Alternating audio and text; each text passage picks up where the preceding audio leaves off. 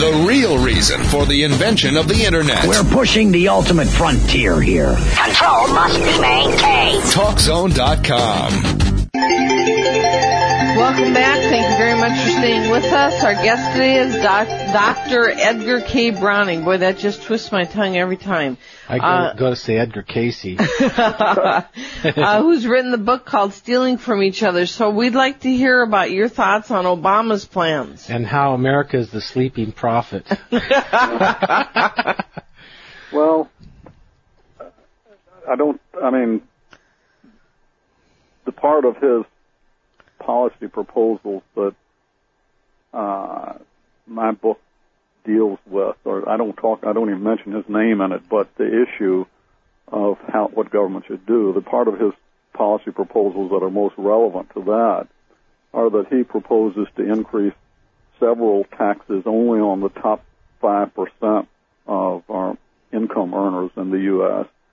and use the proceeds of uh, that higher tax to divvy up among the 95% of the population with lower income. So he is basically a redistributionist. He uh, is going to take money from 5% of the people and use it to cut taxes or provide benefits to the other 95%. Now that may be good politically. Uh, maybe that's a way to win votes, but it gets back to what type of tax system you really want. I mean, if, if you think, as I do, that an appropriate tax would be one that takes the same percentage from everyone, that moves us even further away from that than we already are. And most people don't know how far we've already removed, moved away from that. Um, uh, a couple of things that I found in writing the book that I thought were a little surprising, most people don't know about is the different, you know, how big the federal income tax burden is on people at different income levels. Middle income families in the U.S. today uh, pay about three percent of their income in federal income taxes. Three percent. That's less than they spend eating out at restaurants, Mm-hmm.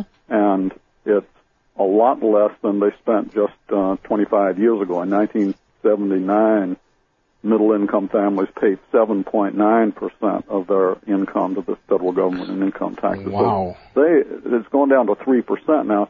The top five percent, on the other hand, the ones who Obama is going to sharply increase taxes on, they are already paying 17.6 percent of their income. In other words, their rate is about six times as high already than middle income families. And if you make it in terms of absolute dollars paid in taxes, the typical top 5% family is paying 55 times as much in taxes today as the typical middle income family. And according to Obama, that's not enough. And, you know, quite apart from the effect that this would have on productivity, I mean, in that top 5% of households, uh, I think at least half of them are small business owners. I mean, you're taxing people who start up businesses invest in their own businesses, and that can't be good. Increasing sharply taxes on them is not going to be good for enhancing productivity and saving and investment and uh, innovation in the economy. It simply is going to have harmful effects. But as I was saying earlier, in the short run, the immediate effect of that will certainly be to benefit middle income families. They get a $500 or maybe a $1,000 cut in their taxes. Uh, so I hope that they look beyond that or at least, you know, look at that more in terms of whether or not that is really fair to place that large a burden on 5% of the population. Unfortunately, I believe it's a fairly large group of whiny people that want to whine about what they don't have instead of, you know, working with what they do have. You know, these people that are making more money, many of them work harder or whatever other reasons that they've gotten where they've gotten, but they shouldn't be penalized for that. That's definitely true. And here's another little factoid that I find really startling, and I think most people do. It's very common for um, egalitarians, redistributionists, to compare the income of people who are in the top fifth or 20% of the population with the income of people in the bottom fifth, a poorest fifth of the population.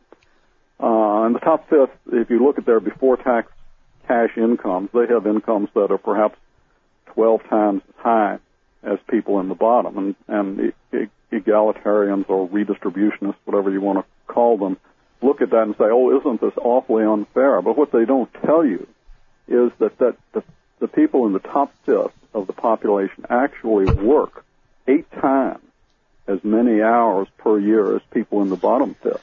Eight Yep. times. You know, it's not it's not just a little bit more. And I, I don't want to leave the impression of you know they people in the bottom are totally lazy. I mean, this has a lot to do with the fact that you're comparing apples and oranges when you compare people at the top and the bottom. People at the top are all, almost always two earner families in their prime earning years, working, you know, both full time, whereas in the bottom fifth, you've got a lot of retired people, you've got a lot of people on welfare, you've got a lot of young people just starting out.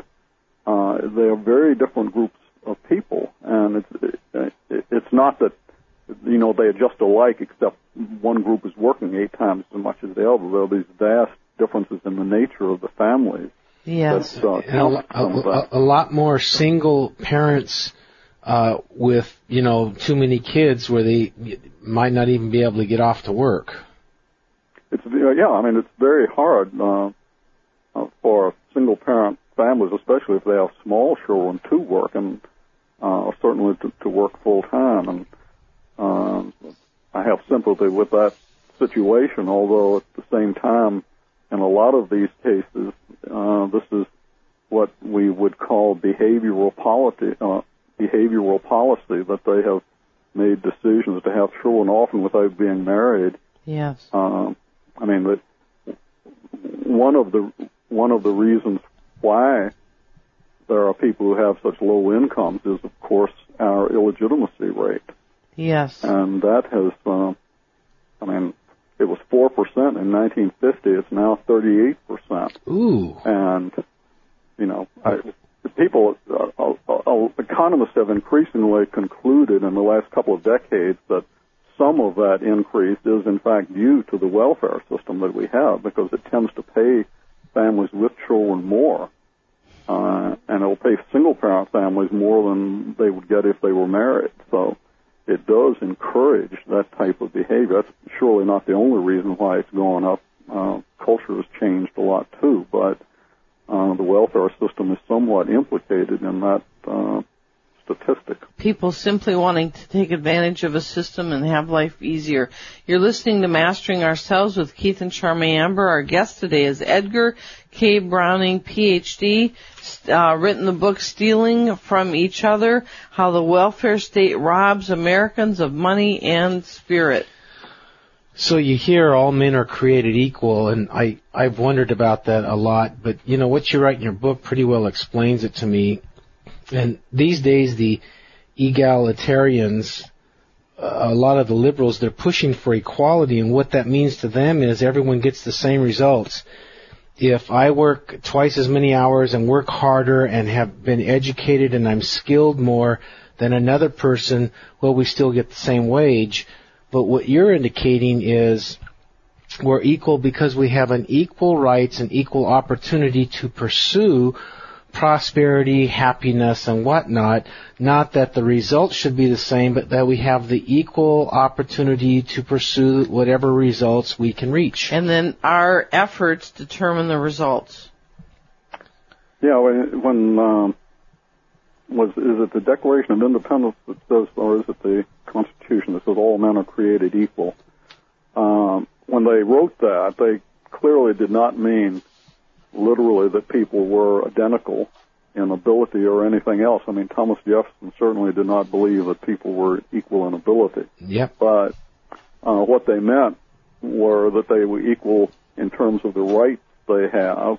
They should be considered equal under the law, and we have perhaps uh, amended that in more recent times to say we would like people to have all people to have opportunities, equal opportunities, or at least opportunities to develop, you know, whatever capacities they have Yep. but egalitarians, you know, increasingly focus not on opportunities uh, and not on equality before the law, but they focus on, as you said, equal results, and that has increasingly driven policy in the United States and in many other democratic countries. I think I I have a quotation in my book from Business Week magazine from 1975 um, that goes something like this: the the greatest single force changing and expanding the federal government in the United States today is the push for equality. Yeah. And this was written in 1975, but there's no doubt that the same impulse plays a major role. I mean, you can see it in the Obama tax plan, obviously, uh, that many people, especially those on the left, um, but a lot of people on the right as well, think that it is a legitimate function of government to reduce inequalities in results.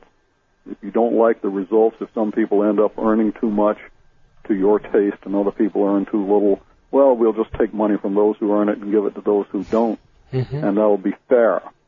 And I think that's dangerous. I, I mean, uh, if we go back to the tax system and what tax rate people pay, uh, the, the current system is basically an invitation to people to say, I will impose tax rates on other people that I'm not willing to pay and I don't have to pay in order to benefit me.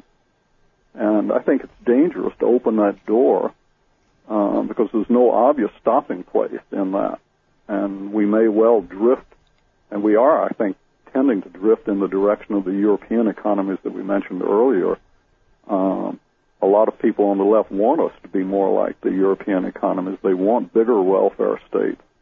And I think that would be a tragic error because the economies in Europe have not been performing well since 1980 or so when uh, they had expanded their welfare states far beyond what ours is.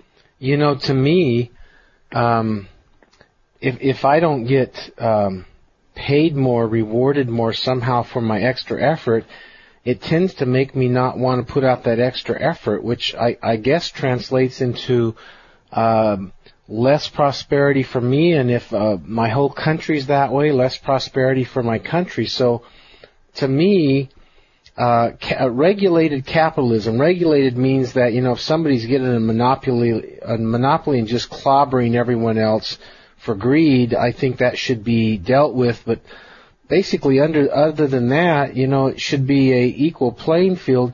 And I understand, you know, like, uh, you know, how you stripped it down. Uh, races have equal rights here. Um, sexes have equal rights. Like the main reason why women don't have the pay that men do, and, and you hear the media say everything but this, but pregnancy is the one that just really throws it way into a different percentage. I think um, many studies have concluded that uh, that if you compare uh, men's and women's incomes for men and women, well, for women who do not have children, or men and men who do not have children, there's not much difference in them. The big difference is between women who have children and other women and men. Women who have children tend to have lower earnings, and that's understandable, you know, and that's uh, it's a fact of life when you have children that you have other uh, responsibilities and Sure. uh, uh, you know other uh, claims on your time Right. and I, I, th- I mean, it's you know, it's really extraordinarily misleading to simply take the average or median for all women, which, which is about 76% of all men, and attribute that to something like discrimination. Economists know that it's not. Most of that is not discrimination. Very little of it is, if any. And yet, people will take that number and say, "Look, women are getting paid 76% of what men are. That's not fair." And yet, if you compare men and women who are doing the same jobs, working the same hours, and so on, uh, same age, same education, there's very, very little difference in earnings between those more comparable groups than uh, just taking the overall average. Right. In your vast research and, you know, seeing what other people have researched, does it seem absolutely true, basically, that if you have a Mexican or a Caucasian or a Afro American or a female or a male with the same uh, level of skill, basically they're going to get the same pay? Yeah, That's, I mean, you would find some argument uh, regarding whether it would be exactly the same, but there would not be a large difference. It would be a very small difference. Minuscule. Uh, yeah, I, I think there'd be essentially, I mean, yeah, minuscule. I think there would be a minuscule difference, if any. It's very hard to make that kind of comparison, but when when you do that, um, you know, the overall average figures that that are reported all the time in the news media, uh, they greatly overstate the differences in income. For example, uh, just taking the average income of African Americans compared to uh, white Americans. I think African Americans have average family incomes about 60% of uh, white Americans. But if you compare two earner couples, white and black, black couples have something like 89% of the income of just by, you know, not, not even controlling for anything except uh, whether they're both working or not. Yeah. It's, it's a much so- smaller thing. And, This is apples to apples now. yeah, and uh, people lose sight of that when they, you know, it's normal for people when they read that, let's say, black males earn 75% as much as white males. Uh, Misleading. yeah, I mean, it, it doesn't control for education or Mm-hmm. how long they're working or We, anything. we need to take a break. You're listening to Mastering Ourselves. Our guest, Edgar Browning, PhD, author of Stealing from Each Other. We'll be right back. Mastering Ourselves co-host Keith Amber has done thousands of psychic soul healings over the past 36 years. As a healer and co-host on Mastering Ourselves, Keith offers profound insights that assist you in moving forward in your own life through your own trials and challenges. During Keith's private healings and on the show Mastering Ourselves, many of life's mysteries are explained with the help of the amazing spirit guides of light. Find out what others have to say about Keith's life-altering healings at masteringourselves.com.